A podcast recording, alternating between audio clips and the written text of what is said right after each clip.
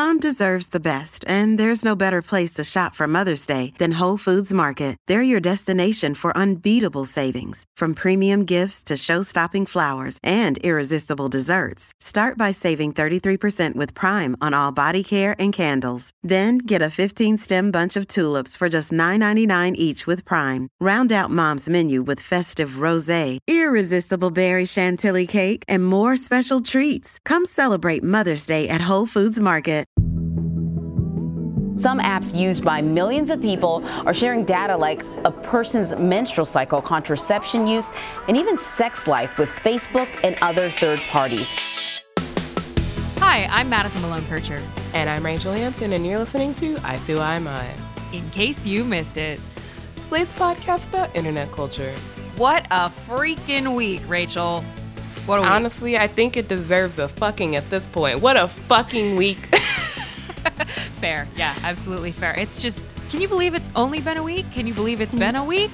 Honestly, at this point, I feel like we've been living in this terrible liminal space for at least three years at this point. To borrow from the great poetess Olivia Rodrigo, uh, it's brutal out here.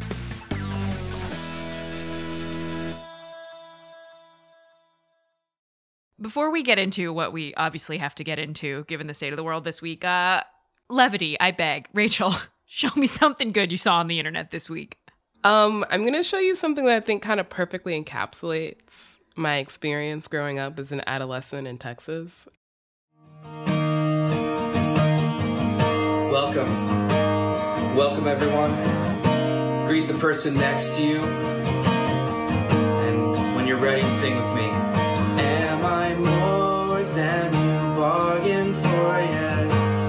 Sing with me. Am I more than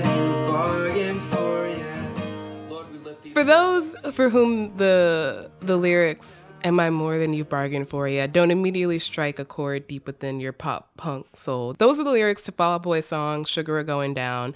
It is, as you have heard, sung in the style of a praise song, which perfectly fits the TikTok's caption, which is "If Fall Out Boy were a worship group."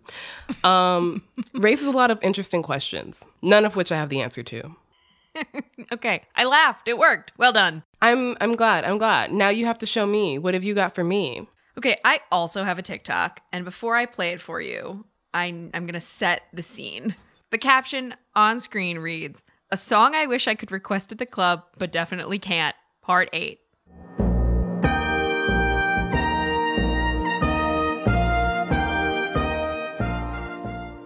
What you can't see because it's a TikTok, though we will tweet it, is there's a woman absolutely just throwing it back to the Olympic theme song, which speaks to me on a spiritual level.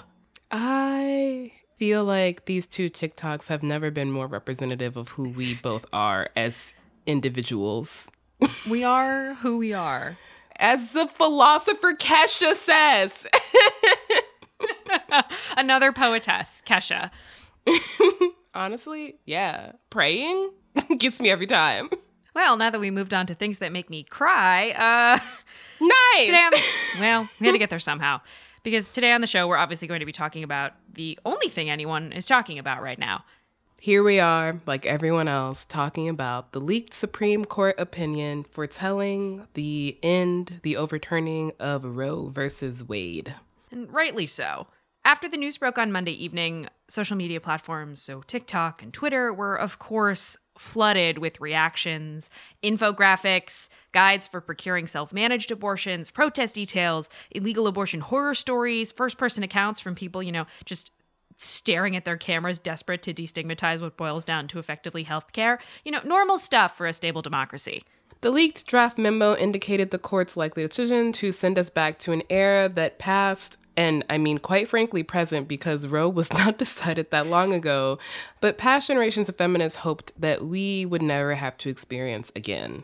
Except this time, even though Roe wasn't all that long ago, some things have changed in the year since. It's 2022. This isn't the anti abortion nation of the pre Roe era. You know, wire hanger abortions are likely a thing of the past, and also please stop using that imagery. But it doesn't mean that this country is in any way a less dangerous place to have a uterus right now. And we partly have the internet to thank for that.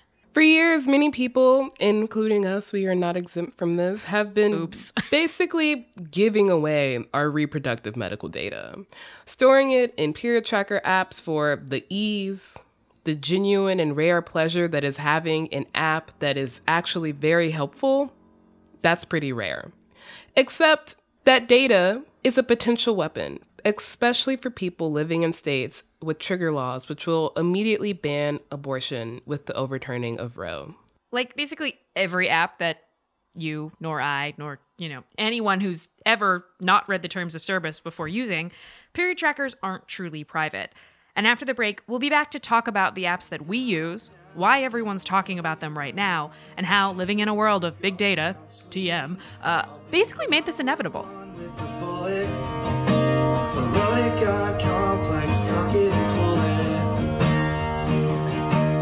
We lift these words up to you tonight. We pray. Tired of not being able to get a hold of anyone when you have questions about your credit card? With 24 7 US based live customer service from Discover, everyone has the option to talk to a real person anytime, day or night. Yes, you heard that right. You can talk to a human on the Discover customer service team anytime. So the next time you have a question about your credit card, call 1 800 Discover to get the service you deserve. Limitations apply. See terms at discover.com slash credit card. And we're back, tracking our periods. Mmm, So fun. So fun. But in all seriousness, period trackers are really useful tools and something we've both been using for years. I just looked and I downloaded mine in uh, 2015. I also looked and I downloaded mine in 2016. So that's about six to seven years of data that our respective period tracker apps have on us. Do you remember why you started using yours?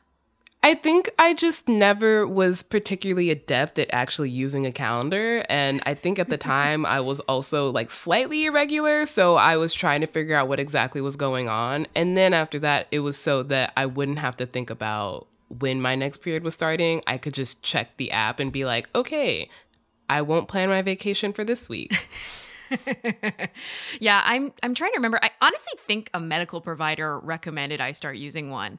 And I kept up with it because little little fun behind the curtains story here if you don't have a uterus um, it's not always super fun and say if you're seeing a medical professional and you're in crippling pain that some doctors have likened to having a heart attack uh, it's really hard to pull data from your brain that you need to provide your doctor. It's much easier to pull out an app and be like here it has it all written down for me.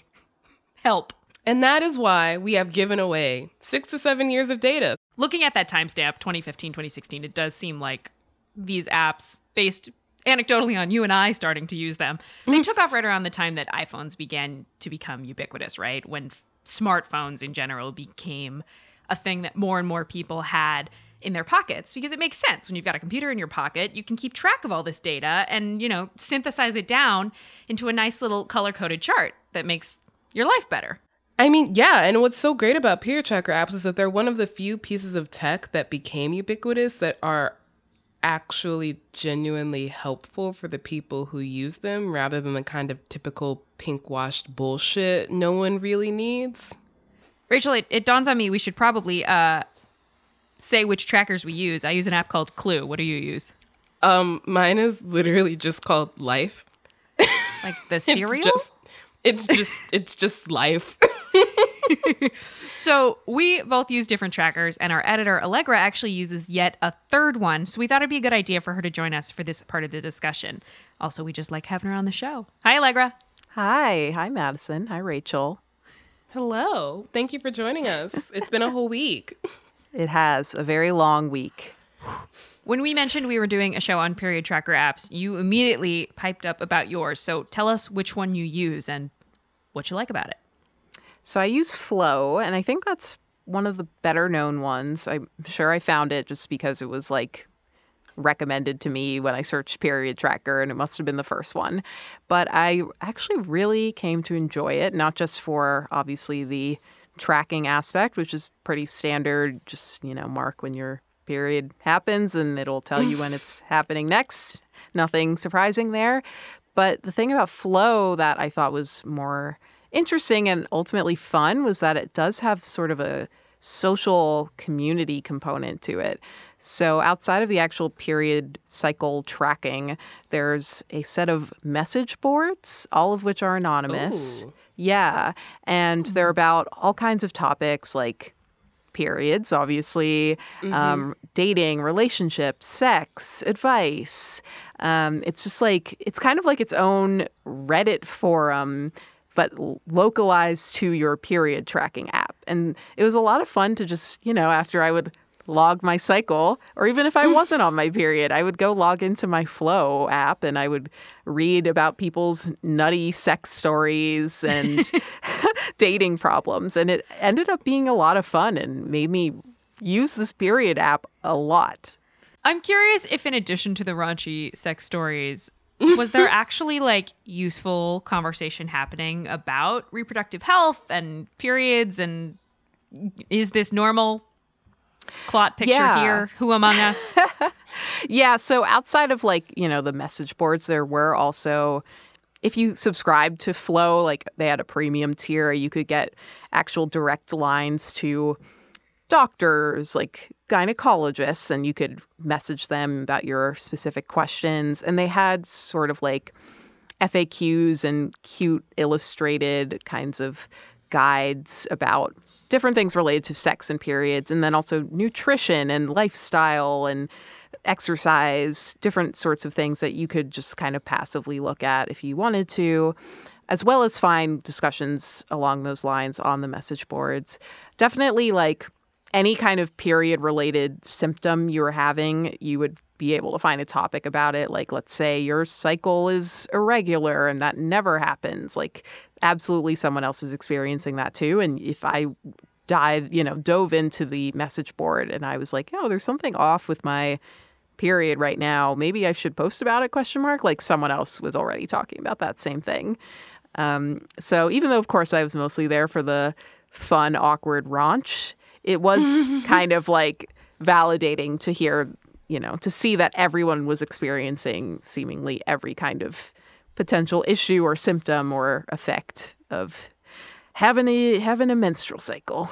Do you still use the app? Um, so I actually don't use it anymore, sadly. I do miss it. The reason I stopped using it is because I now am on like birth control. So I don't really get a period anymore. Um, and I mean, not that I shouldn't be tracking. I don't know. I don't really feel the need to track my cycle anymore because I'm not really getting anything. But it really took me a long time to actually get rid of the app because I really did like going on those message message boards. Like even when I, you know, was got my IUD and stopped really getting a period and stopped needing to track it, like for a couple months there, I would still log on and just read what people were talking about. Um, eventually, I was like, okay, I'm running out of space on, on my phone, and I gotta get rid of some stuff here. And Flow is an obvious choice to eliminate, but I do think about re-downloading it sometimes. Please break my heart about Flow because I've always kept myself ignorant about the details. I'm so sorry to tell you that even though a lot of us don't even think about what we're doing when we're handing over our data, um, sometimes we do think about it. And then companies step in and say, don't think about it because we're going to lie. Flow, the company just reached a settlement with the FTC over allegations that it shared users' data with third party apps like Facebook after promising users that they'd keep their sensitive health data private to the point that Facebook would just know and be able to attach specific users' menstrual data to their profile. So even if you didn't have a face, but even if you didn't have a Facebook profile, they would still have access to your menstrual data. So, you know, I love it. so that means like that's why I was getting a lot more M&M's ads every third week of the month. Is that why? Yeah. Mm-hmm. Pretty much. Because also, in addition to that reproductive data you were willingly sharing, period apps, like most apps, also grab your usage time and your location, your search history, your communication, credit card, financial data. And uh, all of that data, it turns out, is just way too easy for the average buyer to get their hands on. Oof. My question is though, like, what are we supposed to do? Of course, everyone's trying to use all kinds of our data, but I still want to be able to track my period. And it's so much easier to let some app do it for me, right? But so should I like regret my time on Flow or should I just accept that that's just how the world works now? That is a phenomenal question, Legra. Um, I love that you're leaving us with this huge, impossible to answer query. I don't love that you're leaving us because, yes, ICYMI listeners. This is Allegra's last show as our editor. Um, well, as a good editor, I just want to leave you all with something to think about. But thank you guys for having me. It's been a pleasure. We're going to take a quick break to try and answer Allegra's questions and also have a good cry. But when we get back, we're going to talk about those concerns about data privacy and big tech and what we can do to try to keep ourselves protected, even if that means just having more conversations like this one.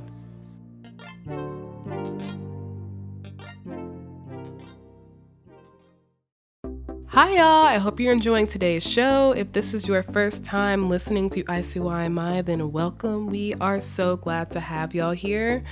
In case you missed it, no, we will not stay making that joke. Our show comes out twice a week on Wednesdays and Saturdays. You're listening to the Saturday episode. On Wednesday, we did a mailbag episode where we answered all y'all's burning questions like, is Wes Anderson a fascist? Yes, that is a real question, and yes, you can go listen to the episode right now to find out the answer. Another day is here, and you're ready for it. What to wear? Check. Breakfast, lunch, and dinner? Check. Planning for what's next and how to save for it? That's where Bank of America can help. For your financial to dos, Bank of America has experts ready to help get you closer to your goals. Get started at one of our local financial centers or 24 7 in our mobile banking app. Find a location near you at bankofamerica.com slash talk to us. What would you like the power to do? Mobile banking requires downloading the app and is only available for select devices. Message and data rates may apply. Bank of America and a member FDIC.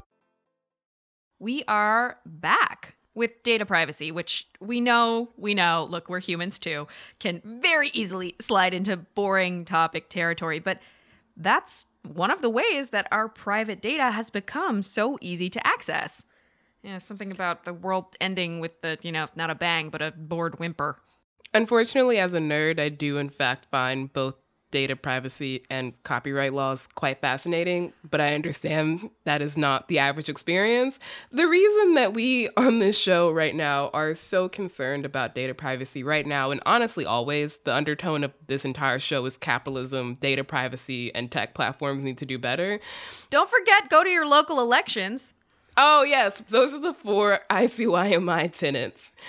But in this moment where Roe is on the line, it's become scarily easy to target people seeking abortions using data purchasing and just a little bit of analysis. And by a little bit, I mean literally a little bit.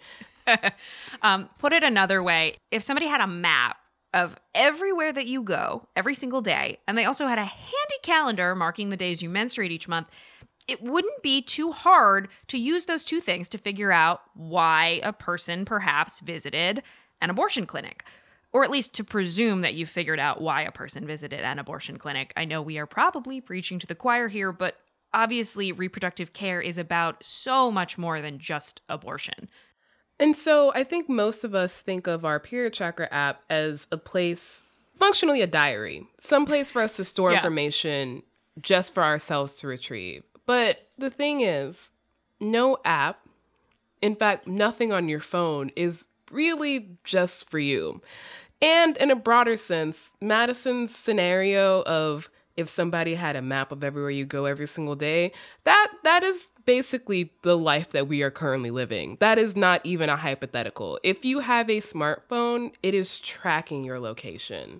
I was reading a Washington Post piece this week where Alan Butler, who is the executive director and president of the Electronic Privacy Information Center, said that it's actually more likely that bad actors would figure out if a person had had an abortion using more old fashioned methods credit card records, cell phone tower logs, and, you know, that old chestnut, uh, good old fashioned getting people to narc on you. So many of the cases we've seen where people are incarcerated for miscarriage or what they're now calling fetal endangerment involve a nurse calling the police. So the narcs, they're everywhere. They're coming from inside the house.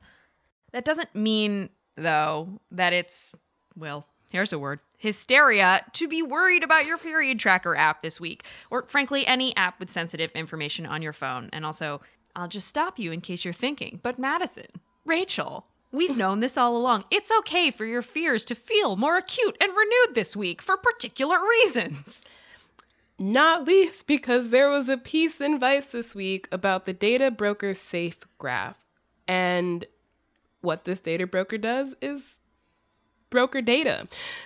Vice bought a week's worth of location data for about $160, which is ah. just a little bit more than the smallest Telfar bag. My personal information should cost more. At the very I feel, least. I feel like I'm worth more than that. It's I true. but that location data included if you visited Planned Parenthood. And technically, that data is anonymized or aggregated, which means it can't be tracked specifically to your phone. But as the Vice piece notes, quote, researchers have repeatedly warned about the possibilities of unmasking individuals contained in allegedly anonymized data sets. These data brokers are not just selling randomized location data. They are, in fact, aggregating data specifically for Planned Parenthoods, for reproductive health clinics, for places that provide abortions. So you can just buy data related to people who are going to these places, meaning anti abortion groups can easily acquire that data to target and harass people seeking out abortions. A few of the states that uh, have trigger laws in place are also considering right now adding provisions that would criminalize people leaving the state to obtain abortions. So, you know, leaving Texas, flying to New York to get health care. Giving a fugitive slave law, not gonna lie. The SafeGraph data that Vice bought details where people are traveling from. It guesses their home location using census data. And one of the people I spoke to actually said that SafeGraph is going to be like quote unquote the weapon of choice for anti choice radicals because it's just all right there, laid out by our phones. And the thing is, this isn't new. People on the right have had years to hone this kind of tracking ability, to weaponize it specifically for this moment. It's not just people on the right, to be clear. Tech has been harnessing the ability to hyper specifically target you as a consumer, as an individual to sell you things. And now it is being used for um similarly nefarious purposes. This has been in the works for years. This was a marathon and not a sprint. In 2016, an advertising executive by the name of John Flynn started working with anti abortion groups to use location data to target women currently in Planned Parenthood clinics with anti abortion ads. You know, when you think your phone is listening to you, Rachelle, this is what's actually happening. And those ads were an effort, of course, to intimidate them away from getting whatever care they wanted to get at Planned Parenthood. My hometown actually has a version of this too. It's uh, the building across the street from the Planned Parenthood put up literal six foot statues of Jesus and Mary. Honestly, I prefer that over the Oh. the this is in addition to the um, quote unquote prayer warriors on foot outside the clinic. God bless America. Mm. It's not just Madison's hometown or John Flynn. In 2019, the state health director in Missouri testified that they had reviewed menstrual data from Planned Parenthood patients in an attempt to suss out who was getting an abortion. And the thing is, this doesn't just affect people seeking abortions for those of you who are tuning out or who only care when further cases are being decided in the Supreme Court. We've seen the abuse of location data in countless ways, like in 2020, when police used location data to track and surveil protesters thanks to a data mining company who had access to Twitter data. I'll say it even louder. Hello, my fellow white gays. You should care about this now. Not least because Grindr recently made headlines when its quote unquote fully anonymized data was used to out a closeted Catholic priest. Guess the giant Jesus statue's not working so well. Has the giant Jesus statue ever worked well? yes, for the tourism economy in Brazil. I was gonna say Rio de Janeiro. You did what you needed to do. This basically boils down to the fact that US privacy laws are, I believe the official term is a total clusterfuck. Because instead of having what we should have, which is blanket law that deals with all of our private data, we have this patchwork of laws and regulations that regulate specific types of data, like medical data or your financial data. And it, it just seems like we're only handling, it doesn't seem like this is what's happening. This country only handles data privacy in quick fixes when a problem becomes too loud to ignore, rather than recognizing that we live in a digital world and the entire data privacy dam is, I think it already burst, frankly. I don't ever think the dam existed, to be quite frank. The thing that for the last few days has really just been blowing my mind is that in the kind of fear over data privacy that is now fully abundant with the imminent fall of Roe v. Wade, is that people have decided that they are now like experts on data privacy. And let me tell you, me and Madison are not experts on data privacy. Like, they are real experts on data privacy. And the thing is, they're saying shit like, delete all of your data from this app. Delete the app. You can't delete data you've already given away. I'm sorry. You should be able to. There should be a way to take your data back from companies, but there is literally no way to do that. So you are already, in some ways, included in these massive, quote unquote, anonymized aggregate data sets. And it's honestly extremely hard to completely stop your phone from tracking you. You can't do it. You you truly to exist online in this era and keep up with your job and your peer and your grandparents, you, you can't. You you cannot. And on an individual level, I do want to note that this data invasion will disproportionately affect the same people that the rollback of Roe will disproportionately affect, right? Like, I'm a white lady sitting here in a blue state in the most liberal city in the country, or one of them. Like, no one wants to know how fucking long my period is or how miserable it is. But if you'd like to ask, I will tell you, you know, but who this will hurt are are the people who this this rollback is set to hurt the most and it's not terribly helpful to be like, well, too bad, delete the app. To make it even clearer, those people are black and brown women of color. Poor people. Uh, they are poor people. the disabled community. They are people with who already have less access to reproductive health care anyway, which makes tracking your period even more important. Like, those are the people who are really at risk right now. And no individual fix, no deleting an app on your phone is going to help that. The only way we're going to get any real progress on that front are actual privacy laws. And I just, the EU passed the General Data Protection Regulation, which is the GDPR, back in 2016. So basically, the entire time you and I have been using those apps, the EU has been like, hello, citizens, we'd like to protect you online, or at least make a good faith effort. And what's so frustrating about having recently been in the EU is that it just proves that our online experience doesn't have to be like this. We've, in some ways, traded what feels like convenience for handing over mountains and mountains of personal data because in so, in a lot of ways this was a false choice. We weren't actually told what this meant. Or frankly, there was no alternative. We know this week has left a lot of people, us included, feeling really helpless. And obviously, this conversation doesn't change the grimness of reality, but it does feel kind of good to process what's happening in our country right now with all of you, our listeners.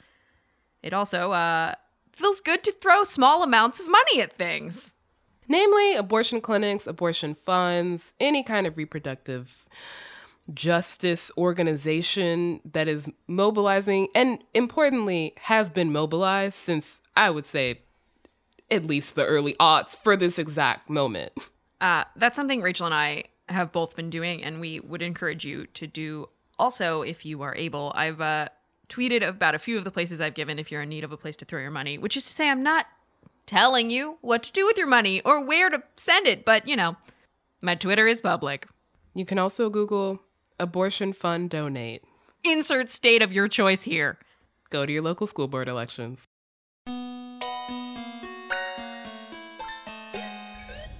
All right, that is the show. We'll be back in your feed on Wednesday, so please subscribe. It is the best way to never miss an episode, to never miss the many ways that you have handed over all of your data to giant unnamed tech companies, to never miss an uplifting TikTok. Please leave a rating and review on Apple or Spotify and tell your friends about us. You can follow us on Twitter at ICYMI underscore pod, which is also where you can DM us your questions. And as always, you can drop us a note at ICYMI at slate.com. ICYMI is produced by Daniel Schroeder, Rachelle Hampton, and me, Madison Malone Kircher. We're edited by Allegra Frank, and Alicia Montgomery is executive producer of Slate Podcasts. See you online. Or in Brazil. I'm trying to think of an app that was terrible. Phlegm. Phlegm? Yeah, I'm. Oh, I'm just you had like- phlegm. I thought there was an app called Phlegm. no, I have phlegm.